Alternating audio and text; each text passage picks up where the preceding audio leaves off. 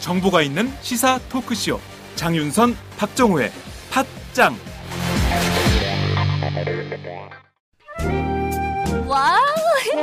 거래처 노총각 김대리 드디어 장가 간대요.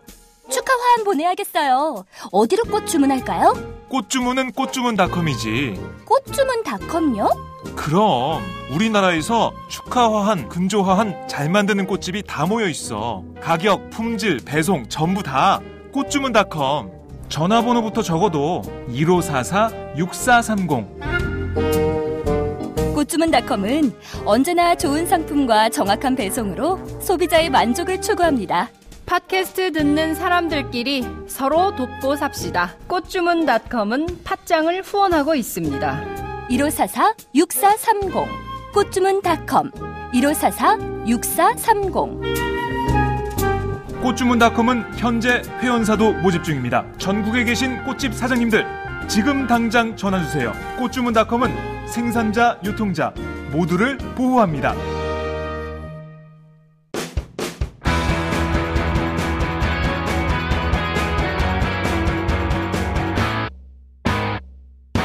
색깔 있는 인터뷰 색깔 있는 인터뷰 시작하겠습니다. 오늘은 4.13 총선 후보 등록 마감일입니다. 선거일은 이제 D-19일로 다가왔는데요. 어, 다음 주부터는 본격적인 선거운동 레이스를 밟게 되기도 하지요. 자, 그런데 여야 거대 양당은 지금 공천 후폭풍으로 아주 심각한 몸살을 앓고 있는 상황입니다. 아, 이번 총선 결과가 어떻게 될까요?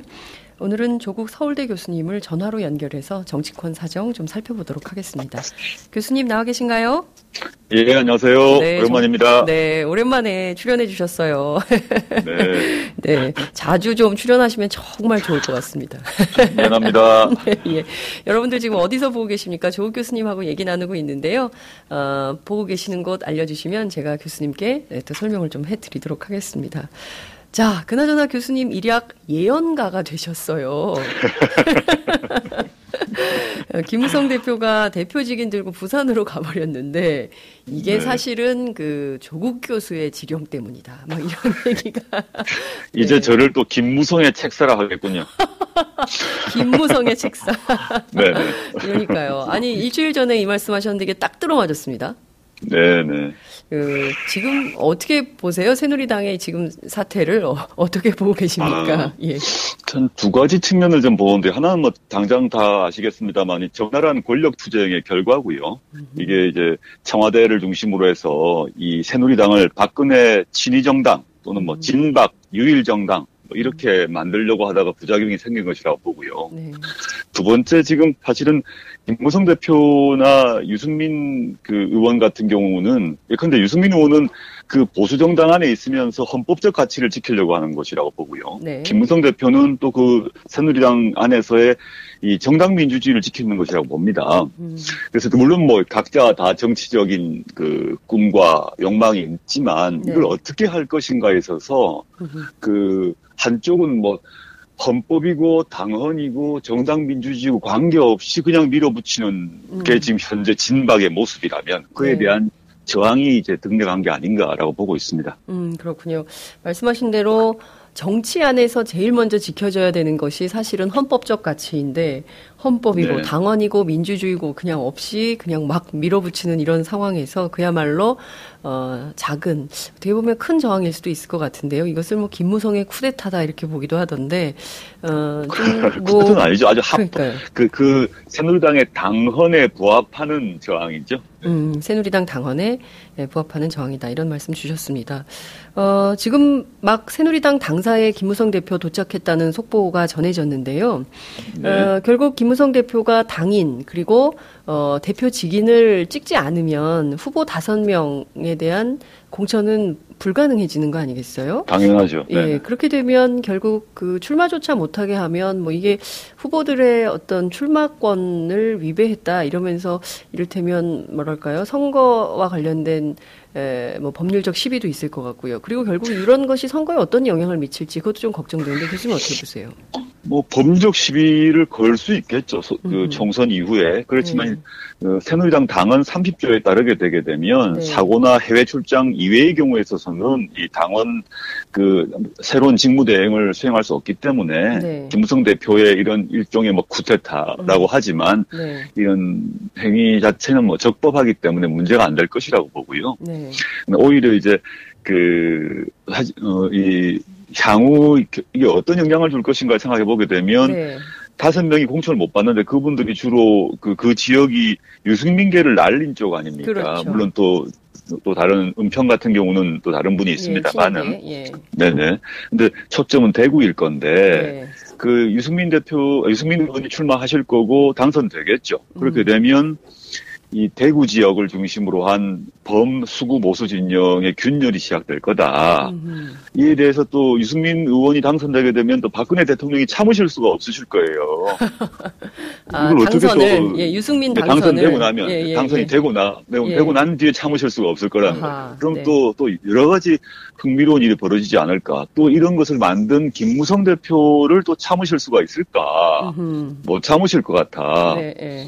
4월 이후에 예, 김무성, 유승민 두 분이 당선되고 난 뒤가 더 큰 폭탄이 연쇄 폭탄이 기다릴 것 같다는 생각이 듭니다. 아, 예. 아, 정말 저도 궁금한데요. 교수님 이번에 예언 2탄 한번 날려주시죠. 예. 그 4월 4월 이후에 박근혜 대통령이 유승민 김무성을 향해서 어떤 얘기를 어떤 입장을 밝힐까요? 어떤 행동을 할까요? 뭐 일단 유승민 의원에 대해서는 복당을 불허할 것 같고요. 네, 복당 불어. 예. 네, 그런데 김무성 대표 같은 경우는 당선되면 이미 당 내부 계시니까 어쩔 수 없는 거 아닙니까? 출당할 수는 없는 건데, 그렇죠. 그 공적으로는 진박이 다수라 한다면 당 내에서 각종 방식으로 징계를 추구하는 방법이 있을 것이고, 네. 당 내부의 징계를 넘어서 네, 네. 국가 권력을 동원한 각종의 압박과 겁박이 예상된다 생각합니다. 네, 아 그렇군요. 사실 뭐 마약 사위 논란 때도 이게 뭐 좀 의도된 청와대 의도가 좀 있었던 거 아니냐 뭐 이런 기자들의 논란도 좀 있었는데요.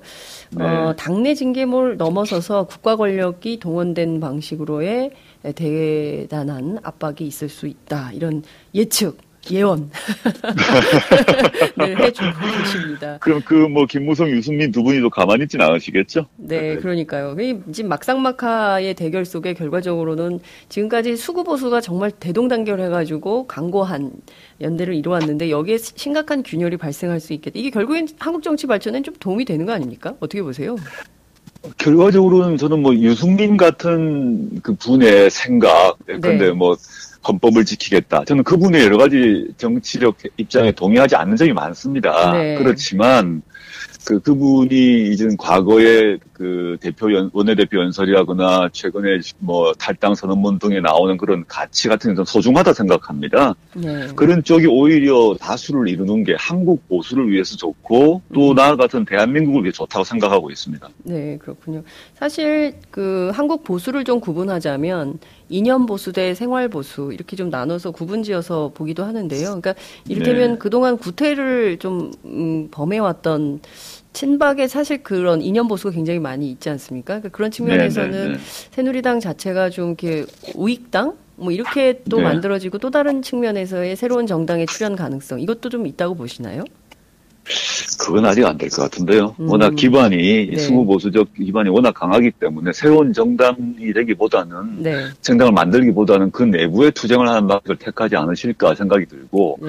그런데 이제 지금 아직 박근혜 대통령이 임기가 2년이나 남았지 않습니까? 1년 반 정도 남았죠. 예. 네네네. 음. 그럼 이제 후- 지금 총선 이후에 대권 레이스가 시작되면 그때부터 저는 이 진박 아주 진박 진영에서도. 유승민 또는 뭐 김무성 등으로 월경하는 분들 낮에는 진박 밤에는 낮에, 낮에는 친박 밤에는 친유 이렇게 되는 분들이 막 생길 거라 봅니다. 아, 내부에서요.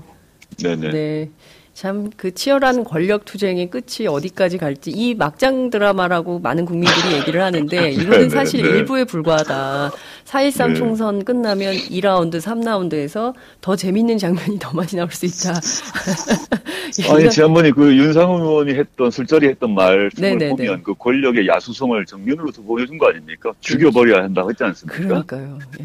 그거를 이제 당하셨던 거 아닙니까? 박근혜 대통령은 당하셨죠. 음. 그러면 그 다, 음 수를 어떻게 쓰실지 그, 전뭐 윤 의원께서 말씀하시던 그 발언에 핵심이 있다 봅니다. 죽여버리겠다. 어, 교수님 살벌해요. 뭐 제가 하겠다는 게 아니라 그분들이 하시겠다는 거 아닙니까? 그러니까요. 아, 정말 이 한국 정치 권력의 야수성, 살벌한 권력 투쟁의 그 내용이 어디가 끝이 될지 국민 여러분 잘 봐야 될 것 같습니다. 자, 네. 더불어민주당 얘기를 좀 해볼게요. 어. 정말 논란이 많이 있었습니다. 결국 20대 총선 공천 결과 다 마무리가 된 상황인데요. 어, 혁신위원으로도 활동을 하셨습니다. 이번 네네. 공천 어떻게 평가하십니까? 어, 원래 이제 공천 관련 규칙을 제가 혁신위원으로 있을 때 그 혁신 공천을 만들었고 그게 네. 당원 당규로 확정되었지 않습니까? 그렇습니다. 그런데 이제 그 뒤로 이제 비대위가 만들어지면서 그 공천안이 많이 수정이 됐죠. 네. 그 비대위어 비대위가 그 공천 관련 당규에 대한 개정권 또 음. 해석권을 가져갔기 때문이죠. 네. 그래서 저는 좀 시스템 공천이 상당 부분 수정된 것은 좀 아쉽습니다. 음, 왜냐하면 저희가 생각했던 것들은 기본적인 것을 이제 검증을 통해서 잘라내고 네. 그 다음에 가능한 경선을 통해서 경선으로 들어오게 되면 승복률이 높아지거든요. 그렇죠. 이런 걸 설정했는데 여러 가지로 바뀌었다. 또 뭐 그 사정은 이해가 됩니다. 네. 근데 다행히도 네. 혁신안에 저희가 골간이라고 생각했던 것이 뭐냐면 안심번호들을 통해서 그 여론 수렴률을 수렴의 정확도를 높이고 네. 그 다음에 그것을 신인 가산점을 줘서 결선 투표한다. 요게 있는데 요거는 유지가 된 것 같습니다. 네, 네. 이게 한번 유지가 됐기 때문에 다음번에도 쓸 수 있지 않을까. 그래서 그 점은 좀 다행으로 보고 있습니다. 네, 그렇군요. 근데 그 밖에 사실 이번에 에, 논란이 빚어진 가장 큰 게 사실은 비례공, 비례 대표 공천인데요. 네네. 어, 일각에서는 상당히 실망한 분들이 많이 있습니다. 특히 더불어민주당 네. 당원이나 지지자들의 경우에는요. 네네. 이게 뭐 순번도 막 바뀌기도 하고 뭐 하나하나 좀 짚어봐야 될 것 같은데요. 우선 네네. 어, 칸막이를 나눴습니다. A, B, C 블럭을 네네. 나누고 네. 어, A 그룹은 당선 안정권 그리고 B, C 그룹은 그 투표를 통해서 결정한다. 이건데 이 자체가 당헌 위반이다라는 논란이 있었습니다. 어, 뭐 논란이 아니라 당헌 위반이에요. 당헌 위반입니다. 그럼 예. 명백한 당헌 위반이고요. 그 네. 중앙위원분들이 제기했던 것이 언론엔 잘못 났습니다만은 네. 중앙위원들이 비례대표 2번을 김종인 대표에게 준다는 점을 가지고 비판했다라고 나왔는데 그건 일체건 오보고요. 그런 네. 말 자체가 나온 적이 없는 것으로 알고 있고 네. 중앙위원들이 계속 제기했던 것은 당헌 위반이란 겁니다. 당헌 이게 당헌에는 ABC 칸막이가 불가능하게 되어 있습니다. 그렇지 아니하고 네. 어떻게 해야 되나 하면 대표가 갖는 지명권이 있습니다. 그건 대표 유지하고 네. 네, 나머지 쪽은 투표한다라고 즉 굳이 얘기하면 두 개의 칸막이만 가능합니다. 아, 대표 지명권하고 나머지는 다 투표. 예. 네, 대표적으로 지금 그걸 하나의 칸막이라고 본다면 네. 두 개의 칸막이만 가능한데 이거는 3등분을 해서 칸막이를 만들어 둔 거죠. 음. 이거는 중앙위원회 권리 권한 침해입니다. 음. 그래서 이제 나라로 비유하자면 비대위가 행정부고 네. 그다음에 비대위 대표가 대통령이라 한다면 중앙위원회는 국회거든요. 네. 이국그 중에서 국회에서 행정부를 견제한 사안이다라고 좀 보고 있고 네. 결과적으로는 사실 전 잘 마무리가 되었다. 즉 대표의 권한도 존중되고 음. 중앙위원회의 권한도 정당하게 행사됨으로써 잘 마무리되었다고 저는 보고 있습니다. 네. 중앙위 결과에 대해서 이 뭐 더불어민주당뿐만 아니라 정의당 혹은 그 밖에 다른 정당에서도 물론 새누리당은 아닙니다만 논평이 안. 나왔습니다만 어 중앙위원회의 결정에 예, 그 집단 지성에 감탄한다 이런 분들이 굉장히 많았습니다. 저 역시 그러합니다. 네. 아, 그렇군요. 집, 집단 지성의 힘이 대단하다. 뭐 이런 결 론이었었는데요. 어, 의성 농민이죠. 김현권 더불어민주당 농어민위원회 수석부위원장이 1위를 하는 이변을 토했습니다. C그룹에 있다가 실제 중앙위원회 선거를 했더니 1등이 된 거죠. 그러니까요. 그래서 네. 사실 당직자들이 C그룹에 있는 사람들은 살아서 돌아오기 어렵다고 다들 예측을 했었는데 중앙위가 그걸 완전히 바꿔버렸어요. 네, 네. 굉장히 놀라운 결과인데 친구분이시죠. 사적으로는 뭐 제가 대학 동기고 옛날부터 알던 친구죠. 네. 아, 그렇군요. 어떤 분이세요? 어, 저는 정말 훌륭한 친구라고 좀 말씀할 수 있겠습니다. 그냥 이건 다시 뭐 줄의 사적으로 칭찬하기 위한 게 아니라 네. 저희 동기 세대들이 학생 시절에 이제 민중과 같이 한다 이런 이상을 갖고 있었지 않습니까? 네. 근데 대학을 졸업하고 많은 분들이 뭐 정치권으로 간다, 저 같은 경우는 학계로 오고 언론계로 가고 이렇게 많이 전문가 집단으로 많이 갔는데 네. 이 친구는 그 당시에 대학을 졸업하자마자 나는 농민에게 농민이 되겠다라고 선언하고 내려가서 음. 20몇 년 동안을 소 치우고 뭐 농사 지으며 살았어요. 정말 음. 쉽지 않는 사람이다. 음. 보통 그렇게 하다가 잠시 있다가 또 올라오고 이럴 수가 있는데 그때부터 지금까지 20몇 년을 음. 25년 정도라고 보는데 네. 소, 치- 소 키우고 사는 게 쉽지 않은 일이라고 생각이 들고요. 네. 그 점에서 어, 저는 김영건 그 부위원장 같은 경우는 저로서는 제가 이렇게 뭐 여러 가지 잡다한 생각이 들 때 이 친구를 생각하면 마음이 좀 맑아진다라고 음. 좀 말씀을 드릴 수 있겠습니다. 그렇군요.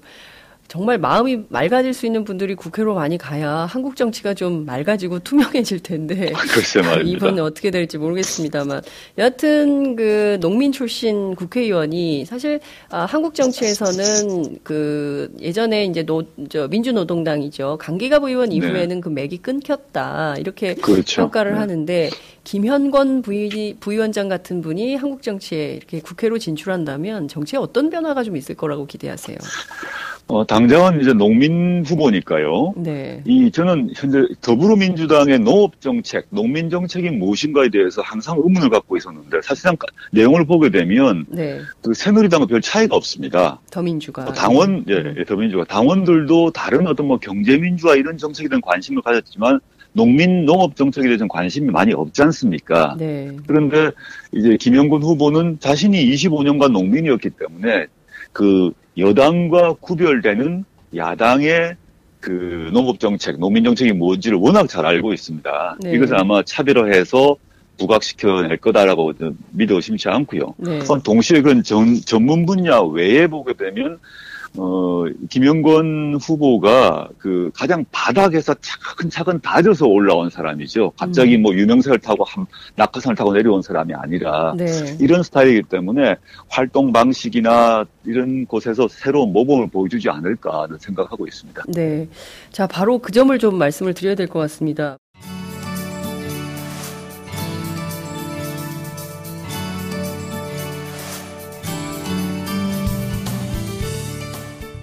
안녕하세요. 순대곱창 버섯 전골 전문점 순고민의 대표 안영근입니다. 순고민이란 브랜드는 고급 수제 순대와 한우 곱창을 융합하여 첫머리자를 따서 지어낸 브랜드입니다. 참 정감 있으시죠? 현재 순고민에는 전국 53개점이 오픈하여 투자 대비 점주님들의 만족도가 매우 높은 브랜드라 자부합니다. 전국에 많은 프랜차이즈 업체가 있지만 순고민의 프랜차이즈는 가맹 전주님과 상생한다는 기업 이념으로 판매가 대비 높은 마진을 보장하여 드리므로 어느 프랜차이즈 업체보다 높은 마진율을 보장하여 드린다고 자랑하고 싶습니다. 순고빈의 메뉴의 컨셉은 우리나라의 전통 먹거리 전골 메뉴로서 술안주로 그리고 식사 대용으로 많은 고객님들이 순대 맛이 일품이며 술안주로서 딱이다며 입에 칭찬이 마르질 않습니다. 최고는 아니지만 최선을 다하여 가맹전주님과 그리고 소비자 여러분과 함께하는 순고빈의 프랜차이즈가 되겠습니다. 다음과 네이버에 순고빈회를 검색해 보시고 창업 문의는 051 555에 6611 051 555에 6611 홈페이지는 www.한글로 순고빈회.com으로 문의하여 주십시오. 정말 맛있습니다.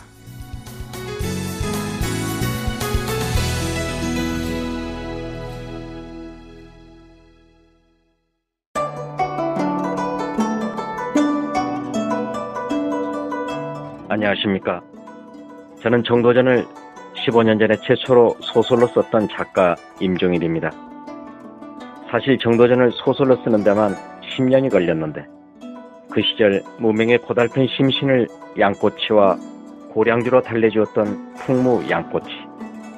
풍무 양꼬치는 월드컵 4강의 기쁨도 나라골 우습게 돌아가고 분통이 터질 때도 늘 함께했던 안식처이자 사랑방이었습니다. 진짜 정의파인 주인장은 세상을 뒤집어 푼 남자 정도전을 누구보다 먼저 알아보았고 그래서 제 소설 정도전은 역사의 곡이 없습니다. 풍무양꼬치 역시 맛과 양심이 살아 있습니다. 좋은 사람끼리는 꼭 만나야 합니다. 어떻습니까? 오늘 풍무양꼬치에서 만납시다. 2호선 구로 디지털 단지역으로 오세요. 예약 문의 02809-9292 02809-9292 팟짱 애청자라고 하시면 정성 가득 담긴 서비스도 나갑니다. 바닥에서 차근차근 다져진 분들이 국회로 많이 진출해야 사실상 많은 그 시민들을 대변할 수 있는 대변자 역할을 할 텐데 이번에 네. 더불어민주당 비례공천 결과를 놓고 보니 낙하산 타고 내려오신 분들이 꽤 돼요. 어, 네. 우선 그 비례 후보 1번 어, 박경미 교수의 경우에는 논문 표절 의혹이 어, 두 차례 좀 지적이 된 상황입니다. 근데 결국 1번을 배정을 받았습니다. 네. 네. 어, 이 건은 좀 어떻게 보십니까? 저뭐 사적으로 이분 제가 전혀 모르는 분인데요. 네. 어, 그, 첫째, 제자 논문 표절이라는 것이 두 건이 확인됐는데, 네. 이게 그 소속 학교 또는 학회에서 어떻게 결정 났는지 문제가 분명하지 않습니다. 어허.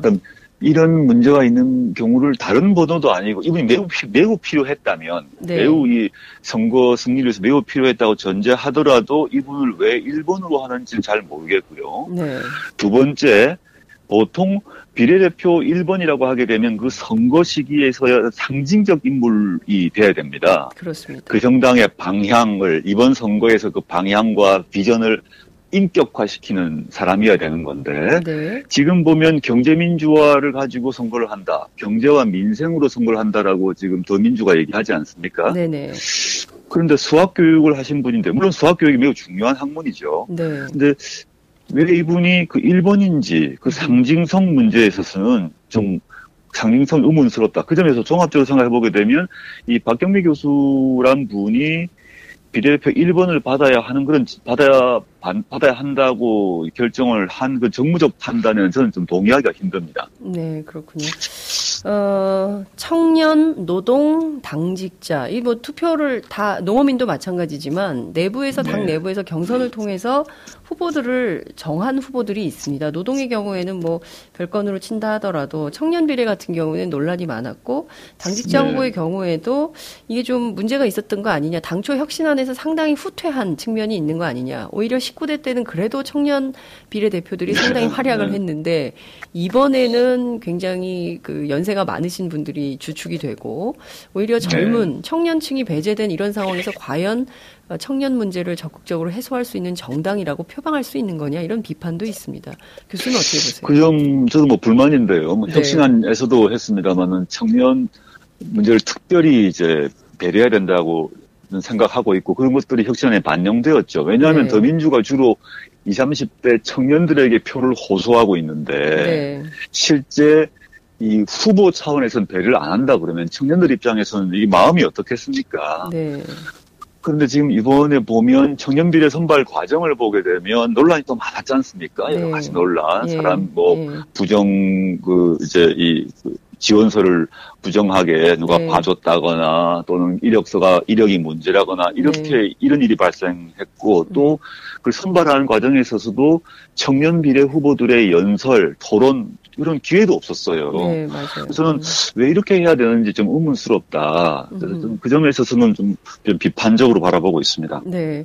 말씀하신 대로 정말 제일 중요한 게 후보들의 정견 발표이고 토론을 통해서 어떤 후보가 더 적합한가 판단할 수 있어야 되는데 다- 당대표가 결정하지 않았으니까 하지 말라는 얘기가 있어서 이 후보 토론조차 정확히는 모르겠습니다. 못했거든요. 네, 아니, 이건. 저희가 이제 네, 확인한 내용인데요. 김종인 네네. 대표가 본인 결재가 없었기 때문에 후보 토론하면 안 된다 그래서 토론조차 못했다. 네, 저희가 그걸 주최를 좀 하려고 그랬었는데 그래서 네, 좀 네. 황당한 일을 겪기도 그랬군요. 했었습니다. 예. 뿐만 아니죠. 지금 그 결과를 놓고 보니까요. 원래 선거법상 여성이 1번, 남성이 2번 이렇게 하도록 되어 있습니다. 특히 이제 시군구 의원의 경우에는 이 원칙을 어- 어겼을 경우에는 어, 후보 선정 자체가 무효화되도록 선거법에 나와 있는데 물론 국회의원은 그렇지 네. 않습니다. 네 네. 네. 어, 더불어민주당이요. 1번, 2번 여성, 남성 이렇게 잘 가다가 15번이 원래 남성, 여성이어야 되지 않습니까? 근데 이수혁 전- 홀수니까요. 네. 근데 음. 어, 이수혁 전 독일 대사를 가 15번에 공천이 됐습니다. 그렇죠. 네. 꼬- 꼼수 아니냐 이런 비판이 있는데요. 특히 이제 이수혁 대사의 경우에는 김종인 사람으로 어, 네. 이거 사천 아니냐 이런 비판도 있습니다. 교수님 어떻게 보세요? 이게 이제 뭐 선관위 법규 위반이죠. 아, 선거법 위반이다. 예. 예, 그런데 벌칙 규정이나 뭐 강제 규정이 아니기 때문에 이걸 뭐 선관위에서 바꿀 수는 없습니다. 일단, 일단 법적인 측면에서 얘기를 하게 되면 그래서 네. 아마 그대로 갈 거라고 봅니다. 음. 그런데 여야를 막론하고 어, 선거법의 정신상 홀순 여성, 짝순 남성으로 다 됐는데 이걸 왜 바꿨는지에 대해서는 매우 의아할 수밖에 없다. 음흠. 그런 말씀만 드리겠습니다. 네. 새누리당도 이렇게는 안 하거든요.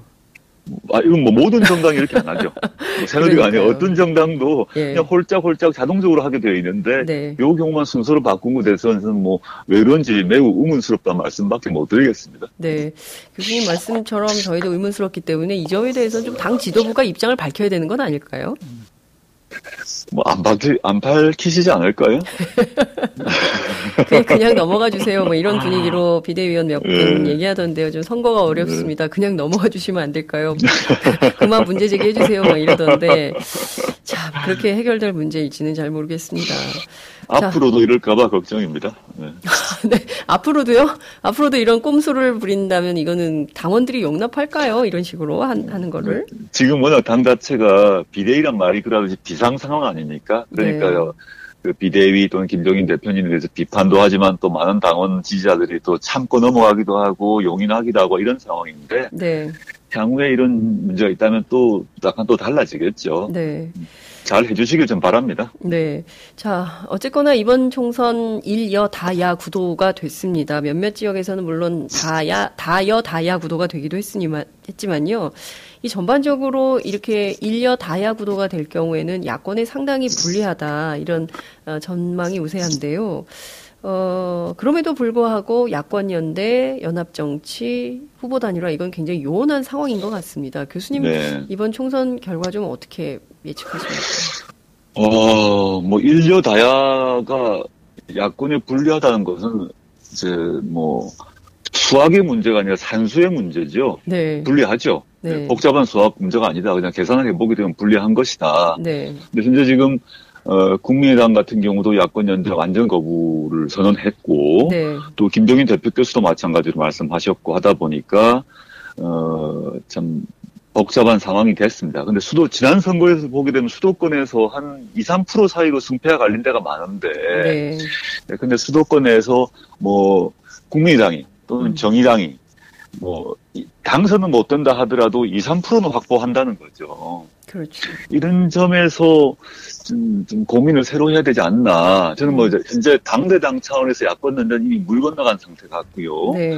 그래서 오히려 지역 단위에서 또는 그, 또 개인별로 이렇게 이제 하는 방식밖에 남지 않았다라고 생각하고 있습니다. 네. 최근에 보니까 그 가장 먼저 했던 게 부산 사학압의 최인호 네. 후보 혁신위원이셨는데 네. 이분이 부산 사학압에서 국민의당 최민호 후보 이름이 약간 비슷한데요. 최인호, 그- 최민호. 예. 네 네. 예. 해서 합의를 해서 최인호 후보로 단일화가 이루어졌어요. 그 네. 지역에서는. 네. 그 이런 식의 노력들이 계속되어야 한다라고 생각이 듭니다. 네.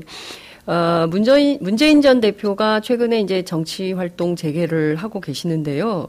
어, 야권 후보 단일화를 성사하기 위한 노력에 적극적으로 나서고 계신 걸로 보입니다. 뭐 창원도 가시고 울산도 가시고 그러시더만요. 그러니까요. 네. 특히 이제 울산 북구에서는 무소속 윤종호 후보 손을 좀 들어주고, 어, 물론 이제 더불어민주당 이상원 후보가 이제 안 된 건데요. 어, 네, 네. 뭐 이런 노력, 이런 것들이 선거 결과에는 뭐 좀 긍정적 영향을 미칠 수 있다고 보십니까? 야권에 더 많은 의석을 차지하기 위한 노력이에요?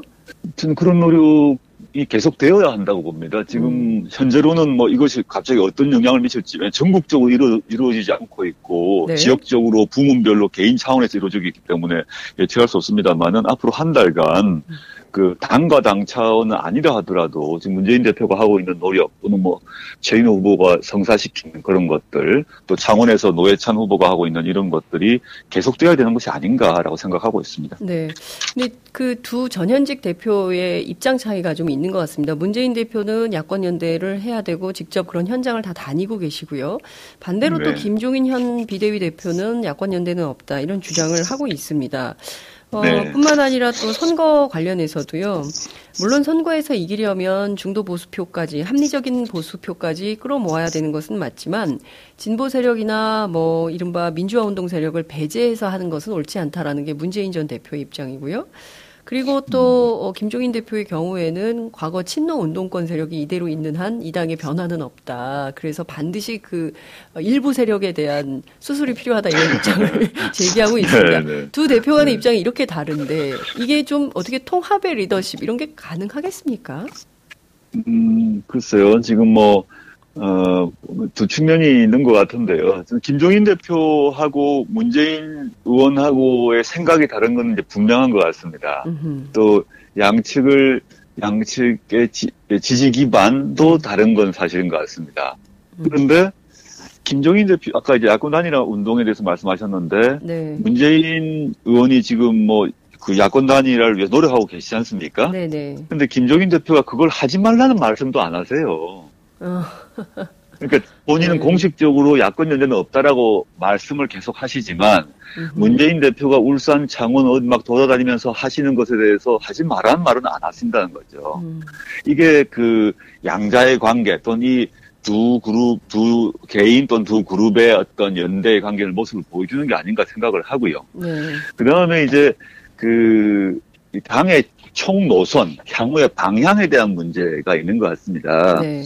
그 서로 강조점이 다르죠. 음, 김동인 대표께서는 좀 오른쪽으로 가자, 중도를 확장하자 이런 쪽이시고 네. 문 대표 같은 경우는 뉘앙스로 봐서는 또 반대 측인 것 같습니다만은 음, 제가 그 문재인 전 대표가 그 손혜원 위원장 사무소에서 했던 어제 연설인가요? 네네. 그걸 보더라도 그러하고 또 그 이전의 연설에도 사실 마찬가지인데요. 문재인 대표가 전당대회에서 당대표가 됐을 때 연설도 그러합니다. 일관, 이 문재인 대표의 연설이 일관된 게 뭐냐면 더민주란 정당은 중도개혁을 지향하는 연합정당이란 것입니다. 음. 전, 그- 저는 제 생각과 가- 같고요. 그 점에 네, 있어서는. 네, 김종인 대표는 연합정당의 한 축인 거죠. 문재인 음. 대표도 그 연합정당의 한 축이죠. 네. 이 연합, 중도개혁 연합정당이라 하면 한편은 정의당 등 진보정당과 다르다는 것이 아니겠습니까? 그쪽은 음. 이제 중도개혁이 아니라 보다 좀 그 철저한 개혁, 예, 그 진보개혁, 예. 좀 진보개혁을 제기하시는 분인, 분들이니까요. 예, 예. 과거에는 안철수와 문재인이 같이 있으면서 다른 축을 형성했다면 음. 안철수 의원이 나가고 그 대신 김종인이 오신 거죠. 아, 그러니까 김- 안철수와 문재인 사이 얼마나 긴장도가 높았습니까? 네. 근데 그러다가 이게 당원 단계에 따라 해결이 해- 다 결정이 났는데 이걸 반대하시고 나가셔서 당, 당을 신당을 만드셨지 않습니까? 네네. 그럼 앞으로의 교훈은 음. 전 안철수가 나가고 김종인이 왔다. 그러면 서로 생각이 달라요. 음. 이걸 어떻게 서로 생각 다른 사람들끼리 공동의 목표를 향해 나아갈 것인가를 고민하는 게 맞다. 음. 너 생각이 내 생각과 다르다. 이 말을 강조하는 것 별로 의미가 없다고 봅니다. 음. 네, 그러면 아니 뭐 탈당해서 새로 만들어야죠. 음. 그런 방식은 좀 옳지 않다고 보기 때문에 네. 그 뭐 두 사람의 이름으로 이제 대변되는 겁니다만 김종인과 문재인 또그 각각을 지지하는 분들이 어떻게 공존 공생할 것인가의 문제를 고민한다 고민해야 된다라고 저는 보고 있습니다. 네, 그렇군요. 아, 교수님 말씀을 들으니까 깔끔하게 좀 정리가 됩니다. 그 중도개혁을 지향하는 어, 연합정당인 어, 더불어민주당 내부에서 어, 문재인 대표와 김종인 대표가 각각 한 축을 차지하고 있는 것이고 그런 측면에서는 이른바 어, 언론에서 지적한 김종인 사단을 이번에 좀 구축하려고 했다. 어, 비례공천에서요. 이제 이런 얘기들 그것도 저는 정치인으로서 자연스러운 행위라고 봐요. 음, 그 김종인 대표가 자기 사단을 구축하려고 하는 것 모든 정치인은 자기 사단을 구축하려고 한다고 봅니다. 네. 그 자체는 도덕적 비난 대상이 아니고 문제는 자기 사단을 구축하려고 할 때 그 당의 소속 당의 당원과 당규를 따랐는가의 문제를 봐야 된다 생각합니다. 네.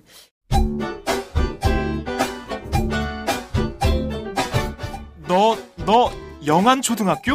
야, 이게 몇 년 만이야, 친구야. 넌 어쩜 하나도 안 늙었니? 헐, 뭐라는 거니? 매일 새벽 출근해, 야근해, 애 키우지, 살림하지, 피곤해 죽겠어. 근데 병원 가면 규칙적인 운동하고 새끼 챙겨 먹고 스트레스 받지 말고 잠 푹 자라나? 누가 그걸 몰라서 못하니? 나랑 똑같구나. 그래서 난 마카산삼으로 해결했잖아. 마카산삼. 잉카인들이 먹던 페루 산삼과 우리나라 산삼으로 만들었대. 그래? 당장 검색해봐야겠네. 마카 산삼. 아니야, 아니야. 요즘 마카산삼 뜨니까 유사 제품이 많아. 영한네이처로 검색해봐. 검색창에서 영한네이처. 페루의 마카와 우리나라 산삼, 몸에 좋은 11가지 원료까지 하나로 만든 제품 마카 산삼. 마카 녹용과 마카 소화 청소년도 있습니다. 1일 2회 공복에 따뜻한 물과 함께 드세요. 영한 네이처 마카 산삼.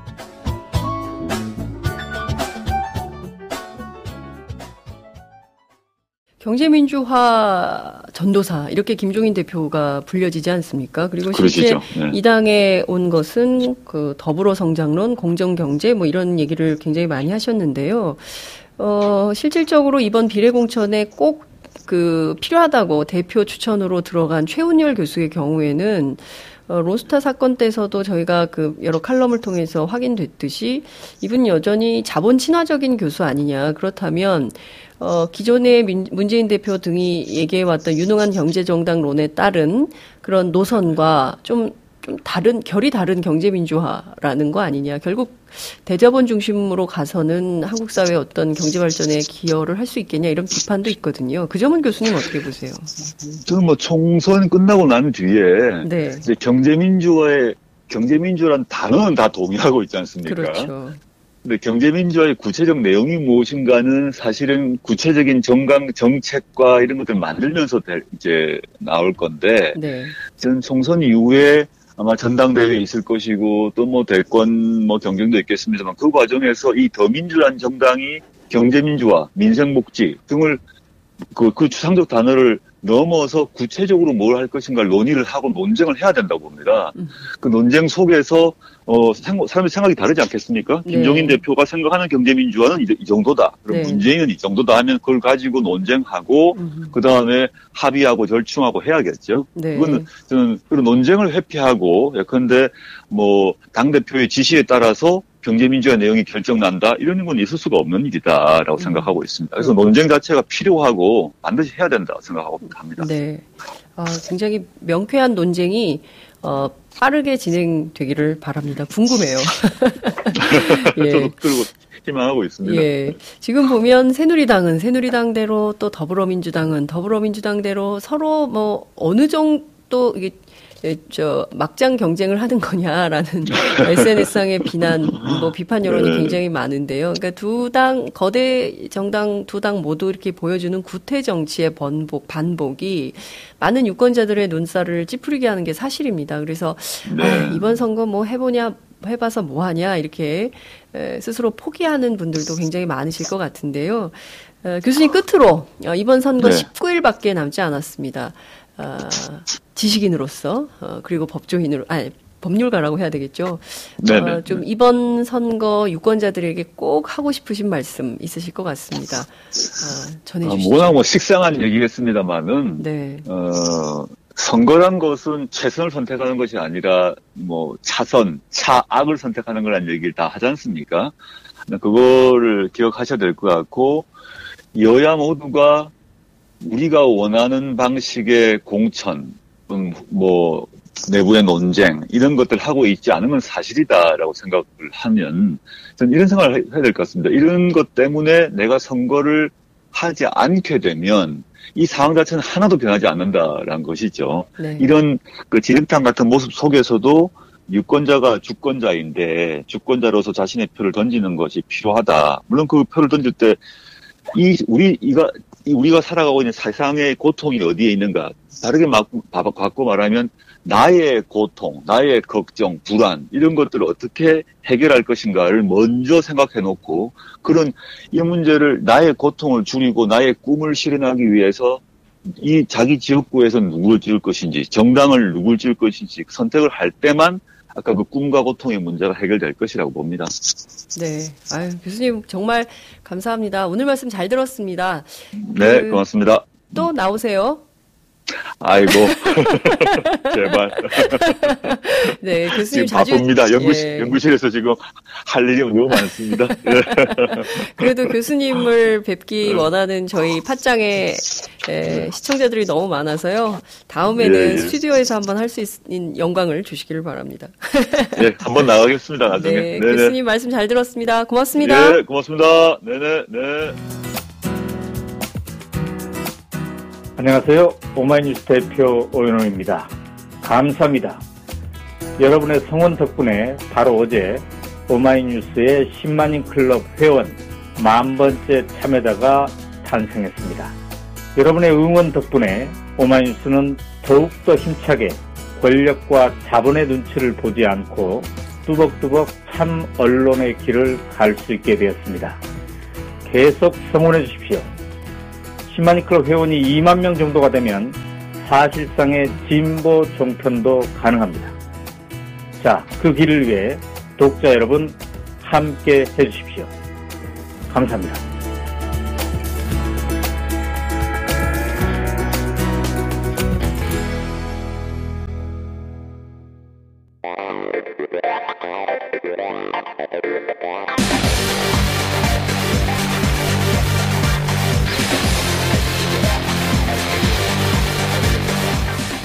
정보가 있는 시사 토크쇼.